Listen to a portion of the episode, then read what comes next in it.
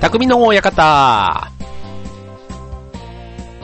はい、今週も始まりました。匠の館パーソナリティ川崎匠です。超和平洋 .com の協力でオンエアしております。はい、えー、1月も下旬になってまいりました。もうね、今年ももう早く1ヶ月ですよ。なんかね、もう、もうさすがにね、正月気分も抜けて、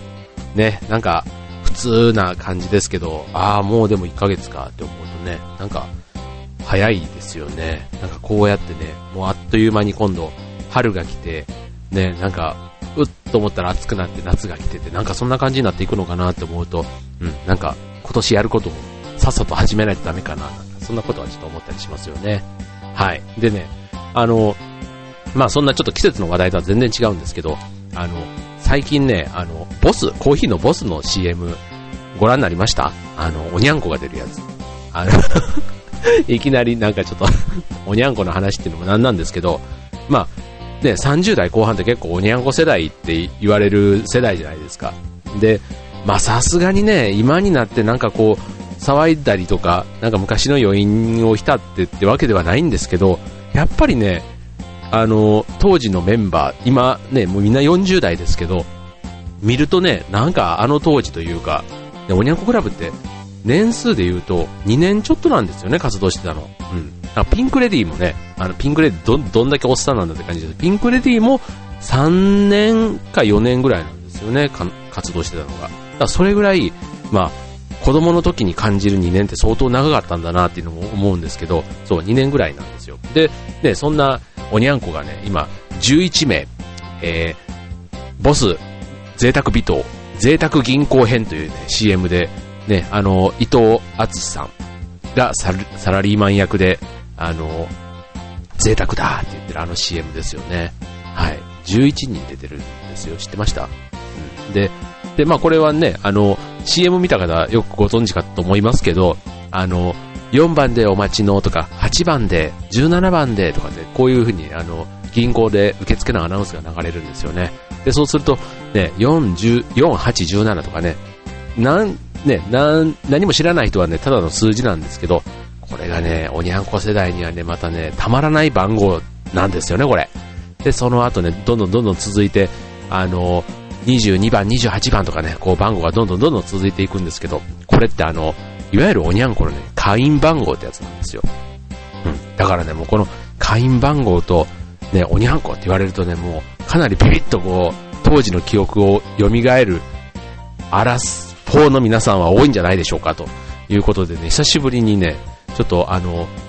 ね、CM って最近面白いじゃないですか、いろいろ。うん。の中でもね、ちょっと個人的にはなんかちょっと見入っちゃうんですよ。毎回毎回見入っちゃうんですよね。で、まあ前半っていうか、あの前列後列で言うとね、やっぱり前列には、ね、新田入国章、さゆり子、城之内早苗とかね、こう、渡辺美奈代とかこう、パッと見たら、あーってすぐもう、普段テレビでも見かけるような、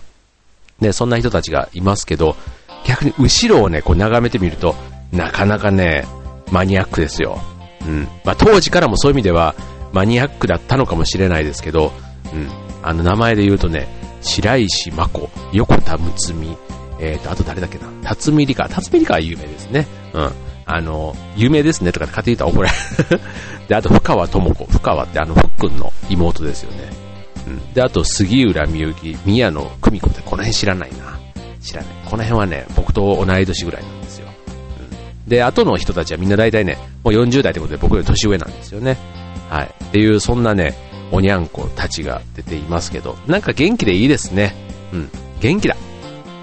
ね。セーラー服を脱がさないでってすんごい歌ですよね、なんか。うん。今思えばすごい歌なんですけど、なんか、当時は胸ときめいてた頃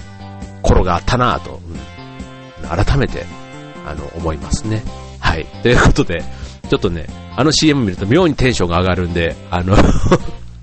まだ見てない方いらっしゃれば、え、あの、その感想なんかもし共有できたら嬉しいです。はい。ということでね、えー今日の匠の館ですけども、まだね、あの、年が明けてそうは言ってもね、1ヶ月経ちますが、間もないということでね、なんかね、最近あの、夢っていうことで、うんちょっと夢って言うとそんな固く考えない、あのね、なんかね、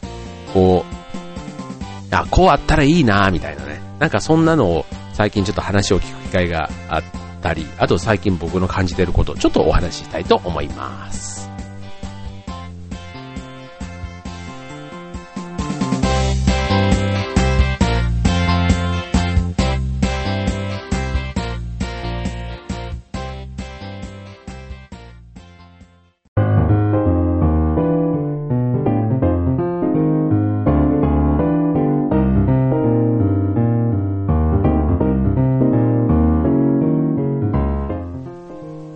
はい、えー、匠の方、最初のコーナーです。はい、ということで、夢ということなんですけどね、あの、そう、なんで、今週なんでこの話しようかな、なんて思ったかっていうと、あの、この間の土曜日に、えっ、と、あれなんだろう、土曜日の映画ですよね、夜9時から大体やるじゃないですか。うん。で、それで、あの、デトロイトメタルシティっていうね、映画をやってたんですよ。で、僕これ、あの、ちゃんと見あの、映画とかもそうなんだけど、DVD とかでも見たことがなくって、なんかね、前からね、見てみたかったんですよね。うん。で、うん、なんか単純にあの、コメディのもんなんですけど、なんかあの、なんだろうな。結構こういうね、あの 変身するみたいな、キャラが変わるみたいなのが 結構好きなのかもしれないですね。あの、自分がこういう演劇とかで、こう違うキャラを演じることもあったりするわけじゃないですか。で、なんかね、その役者が、うん、普段のキャラと全然違うキャラを映画の中で2つのキャラを演じ分けるみたいな、なんかそこにね、またね、純粋に映画そのものの楽しみというよりは、なんかね、役者の妙みたいなところがね、あの、見てみたいなって前からちょっと思ってて、で、それをまあ見たんですね。で、あの、ご存知ですか？デトロイトメタルシティ DMC ですよ。あの DMC。あの映画の中でも出てきますけど、はい。あの、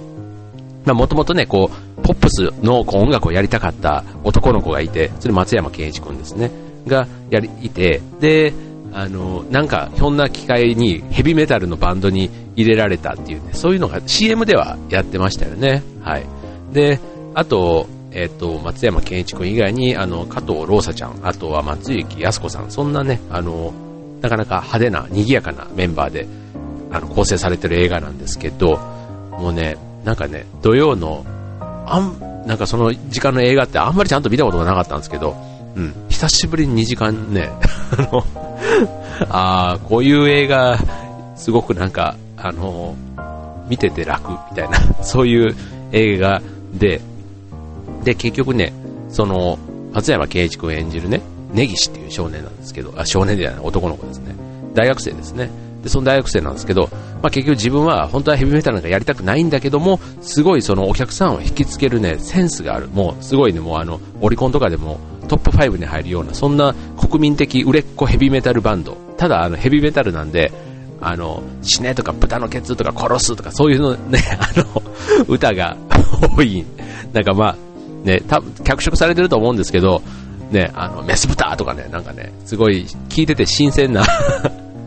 単語がいっぱい出てきて、うん、なんかこう、面白かったんですけど、で、その中で、まあ、本人は嫌がってヘビーメタルをや、まあ、やってるか、やらされてる、巻き込まれてるって感じなんですけど、ただね、それを松雪靖子がその事務所の社長なんですけど、まあ、彼のセンスというか、うん、その、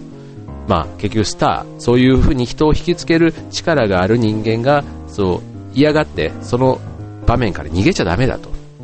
うん。逆に、その人が、ね、いやいやかもしれないけど、舞台に立った時はもう人格が変わって、もうその世界の人になっているから、もう競争みたいな感じ。ね。ちょっとヘビメタルってそういう世界ってあるじゃないですか。うん。なんかそういう、ね、あの、お客さんに夢を与えてるっていうことをもっとあの感じてやるべきだみたいなことをすごく熱く思ってて、表向きは全然違うんですよ。もうすごいね、SM の人みたいな感じで、激しいんですけど、なんかね、その、うん、中にあるこう夢を追いかけるみたいなところがすごくね、なんか共感して、うん、すごく見てて、あの気持ち良かったですね。うん、なんかこうどうしてもね、いろんなこう事情というか、例えばあのヘビメタル、ね、新聞とか雑誌とかそ、えー、の映画の中では結構叩かれたりするんですよね。最低なバンドで第1位とかね。なんかそんな風に言われても、なんか自分の信じてる道をこうね、突き進んでるっていうのが、改めて、あ、こういうのってたまには見とかないと、自分のなんか軸がぶれるっていうんですか。うん。自分の軸が、こう、ちょっと、人が、周りがこう言ったりすると、ついついそっちの方に合わせないとダメとかね、なんか、ポッと浮いちゃうんじゃないかとか、ちょっとそんな風に自分がちょっとビビっちゃうみたいなんて、なんかないですか？僕はあり、ありますよ。うん。あまりそこをまた強がって見せないところはありますけどね。やっぱりあるんでね、なんかそういうのを、もう一回ちょっと自分の普段ってどうなんだろうとかね、なんかそういうのを、あのー、うん、ちゃんとこう意識してやった方が夢に近づけるんじゃないかな。そんな気がした。デトロイトメタルシティでした よくこの映画でここまでなんかね、気づ、気づい、気づいたものがあったなって、ね、なんか、あの、もうね、昔あったあの、宮沢りえちゃんが出てたね、僕らの7日間戦争っていうね、あの映画にも妙にね、感動しててなんかね、あんまりその辺の感覚が人と合わなくてちょっと寂しいんですけど、あの、デトロイトメタルシティは僕はすごい好きですね。はい。はい。ということでね、あのー、はい。まずはちょっとね、勝手に、すごいちょっと前の映画ですけど、おすすめな話として、まあ、夢を考える上ではちょっと参考になる映画でしたんで、はい。デトロイトメタルシティでした。はい。では続いても、あの、もう一つね、ちょっとまた別の切り口でお話ししたいと思います。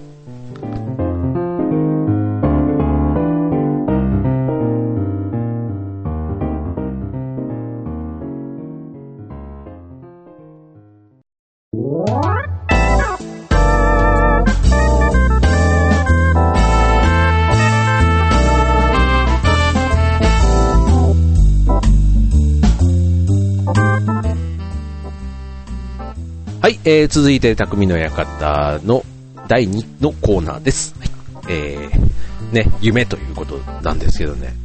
うん。まあさっきのね、ちょっとデトロイトメタルシティの話はね、まあちょっとあの、うん、まあ、もともとね、アニメ、漫画ですからね、漫画ですから、まあ面白おかしくはなっていて、まあこんなこと現実ないだろうと思いがちですけども、うん、意外とね、身近なところにね、なんか置き換えて考えてみると、うん、なんかね、最近このね、アラフォーというね、世代というか、の人たちの、なんかやるべきことってあるんじゃないかって、なんか なんか夢というかね、なんかね、ちょっとそんなことを最近ふと考えるんですよね。自分たちが子供の時の30後半、40代ってどんなんだったっけなと思うと、結構ね、お金を持ってるイメージがあったり、うん、なんかまあ、仕事はバリバリやっているだとかね、で、家は持っている。車も当然持っている。でも別に、ね、なんか、生活に、の中で、こんまあ、テレビとかでね、今見てるとね、すごいあの、まあこういう時期です、時代ですから、まあ、失業の話とか、ね、あんまりこう、経済情勢の明るい話って聞かないですからね、ついついなんかね、元気がない30代、40代っていう感じに、今自分がいるとね、なんか見えてしまうんですけど、子供の時に見た40代ってなんかすごいね、元気だった気がするんですよね。まあ時代がバブルとかそういうのもあったからかなんですかね。はい。なんですけど、最近すごく思うのが、なんか今やっとかないと、次ね、自分たちの子供とかね、孫になんかツケが回るんじゃないかなとかって思って、うん。うん、でね、ついあの、知り合いというか、まあ会社の知人の話なんですけど、あのー、まあ、知人、うん、そうだな、知人でいいや。な僕は知人と思っています。はい。田中君。はい。えっと、それで、あのー、そう、彼ね、家に太陽光発電をつけたって言ってたんですよ。うん、太陽光発電。で、太陽光発電をつけて、まあ、あれって今いくら何百万ってやっぱしますよね。それなりのお金もかかるんですよ。で、あの、最近はね、やっぱり性能も上がって、あの、発電量が家の消費量を上回ると、まあ、電気を買い取ってくれたりっていう、そんなね、あの、制度もあったりするみたいなんですけど、まあ、そうは言っても、ね、初期投資というか、最初のかかる金がまあまあいい値段しますから、うん、まあその電気代をこう稼いで、よくね、元が取れんの？みたいな話ってやっぱりなると思うんですよ。で、ただそれで言うと、20年から30年かかるものみたいなんですよね。うん、そうするとなんかね、一緒に20年、30年って言われるとなんか割の合わない投資っていうか、ね、まあ家もね、20年住みゃいいかもしれないですけど、20年、30年ね、そんな保証もあんまりね、考えないですよね。うん、ついついなんかそういうのって自分の中ではポッと抜けてたなと思ったんですけど、うん。で、ただね、やっぱりあの、うん、こう電気代の元が取れる取れないじゃなくて、こう、ね、100年、200年先の地球のこととか、ね、あとは子供たちっていうかね、そういうのを考えたらね、自分のできることもなんかやっといた方がっていうのはね、うん、結構ね、普通に言ってたんですよ。うん、そう。ね、ちょっとね、あのー、そういうのを考えるのがやっぱりアラフォーの、なんか、うん、自分のことだけじゃなくてね、周りのこと、それが、うん、ね、なんかちょっとね、あの、子を持つ親の立場としてもね、うん、確かにあの、車を買い替えた時なんかは、そんな気持ちもちょっとあったんですよ、実は。そう。別にあの、そこに乗っかって自分をすごく 美化しようとしてるわけじゃないんですけど、あの、今回買ったのは、まあその、あの、まあ話をするとね、あの、ハイブリッドじゃないです。そこはごめんなさい。あのね、やっぱりね、経済情勢的にそこまでのお金がね、なかなか工面できなかったんで、うん、なんですけど、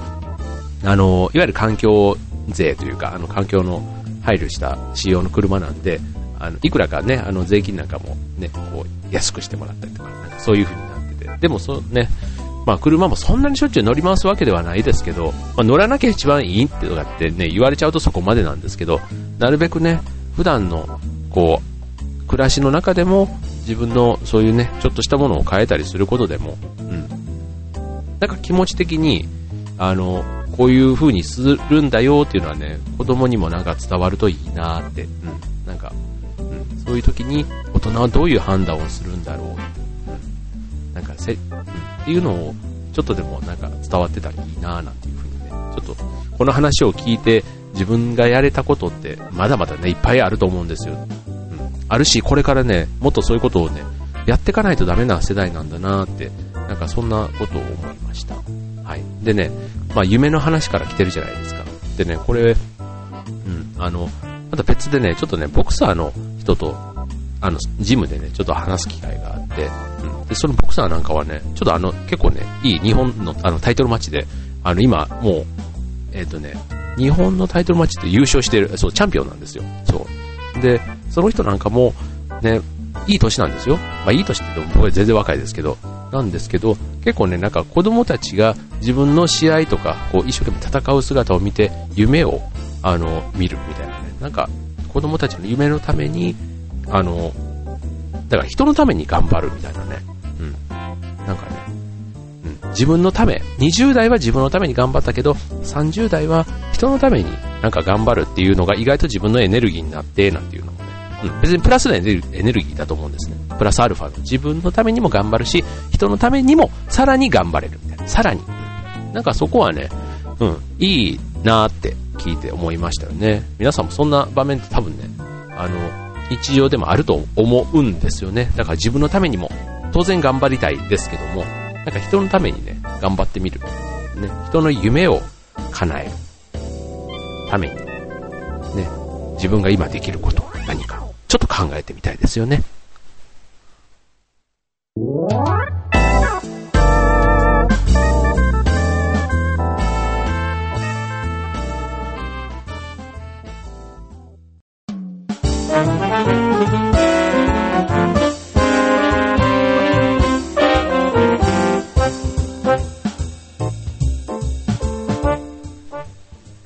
はい、ということでエンディング近づいてまいりました。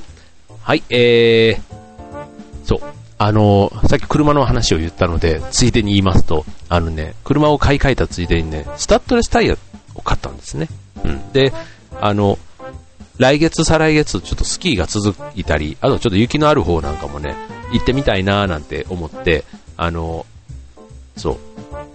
まあ、こうスタッドレスタイヤを買ったわけですよ。で、今までね、ちょっとチェーンをね、一応は持ってたんですけど、チェーンってスピード出ないじゃないですか。ね、さっき言ったちょっとあの、未来のた子供たちのためにっていうのとはまたちょっとなんか 逆行してるような話でもあるんですけど、そう、そのスタッドレスタイヤ。でも結果的にね、その方がね、燃費もいいからね、またいいんですよ。チェーンよりは。うん。ね。で、それを買って、来週、初めてその雪のあるところに行ってみようかなって思ってるんですけどね。うん。なんか、どうせだったらね、つけた以上はね、雪の上でどんな走りをするのかなとかね、ちょっと試してみたいですけどね。うん。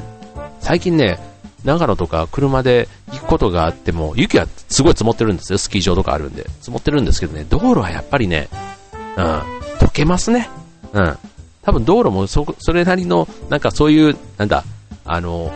常設剤っていうんですか？なんかそういうのも巻かれてるのかもしれないですけど、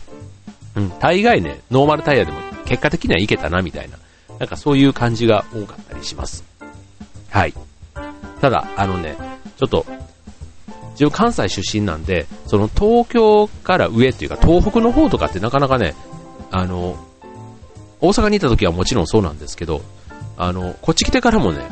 その、特に雪が降ってからってもうほぼ行くことがなくって、うん、なんかね、ちょっと行動範囲が自分の中ではもうこっちはないっていうぐらい、もう、なんか、もう茨城から上は、こう滝のように落ちている感覚。そう。もう、こっから先は、あの 近づくとこ、車では近づかないみたいな。なんかそんなね、自分の中での限界というか、もう行動範囲を制限してたんですけど、ちょっとね、あのー、ね、そういう雪のあるところに、こう、まあ温泉とかね、こう、雪のある時期に行ってみる。山形とか、なんかそっちの方なんかね、ちょっといいかななんて、最近ちょっとあの、旅の雑誌なんかを見たりとか、あの、旅番組、旅番組最近好きなんですよ。もうね、あの、土曜の3時とか2時3時ぐらいとかね、なんかまったりした時間に、あの、やってる旅番組なんかも超もうめっちゃ、あの、いいですね。ああ 本当に、なんかね、そういうのも、今までやってなかったことが、あこんなにいっぱい国内にもあるんじゃんと思うと、あの、なんかもったいなくいい気がしてきて、うん、なるべくちょっと経済を活性化するためにも、あの、うん、あの、貧乏にならない程度にね、なんか余暇にはなるべくお金を使っていきたいなぁなんていうふうに考えています。はい、ということで、えー、ね、えー、もうすぐ、もう来週の放送からはもう2月です。ね、2月。まずは節分がね、控えてますから、うちはね、いつもね、節分家の中でわーって豆をまかれるんでね、僕はね、大変な鬼になって家の中も豆だらけになるっていうね、そんな節分を毎年繰り広げているんですが、ね、最近はちょっと子供の投げる力もね、あの、なかなか半端じゃないスピードで、なんか目の中に豆が突き刺さりそうな勢いの時もたまにあるのでちょっと今年はどんな感じになるか分かりませんが、あの、引き続き2月以降も元気に、えー、オンエえー、放送をお送りしたいと思います。それでは皆さんも元気に、えー、お過ごしください。それでは匠の方、今日はここまで。バイバイ。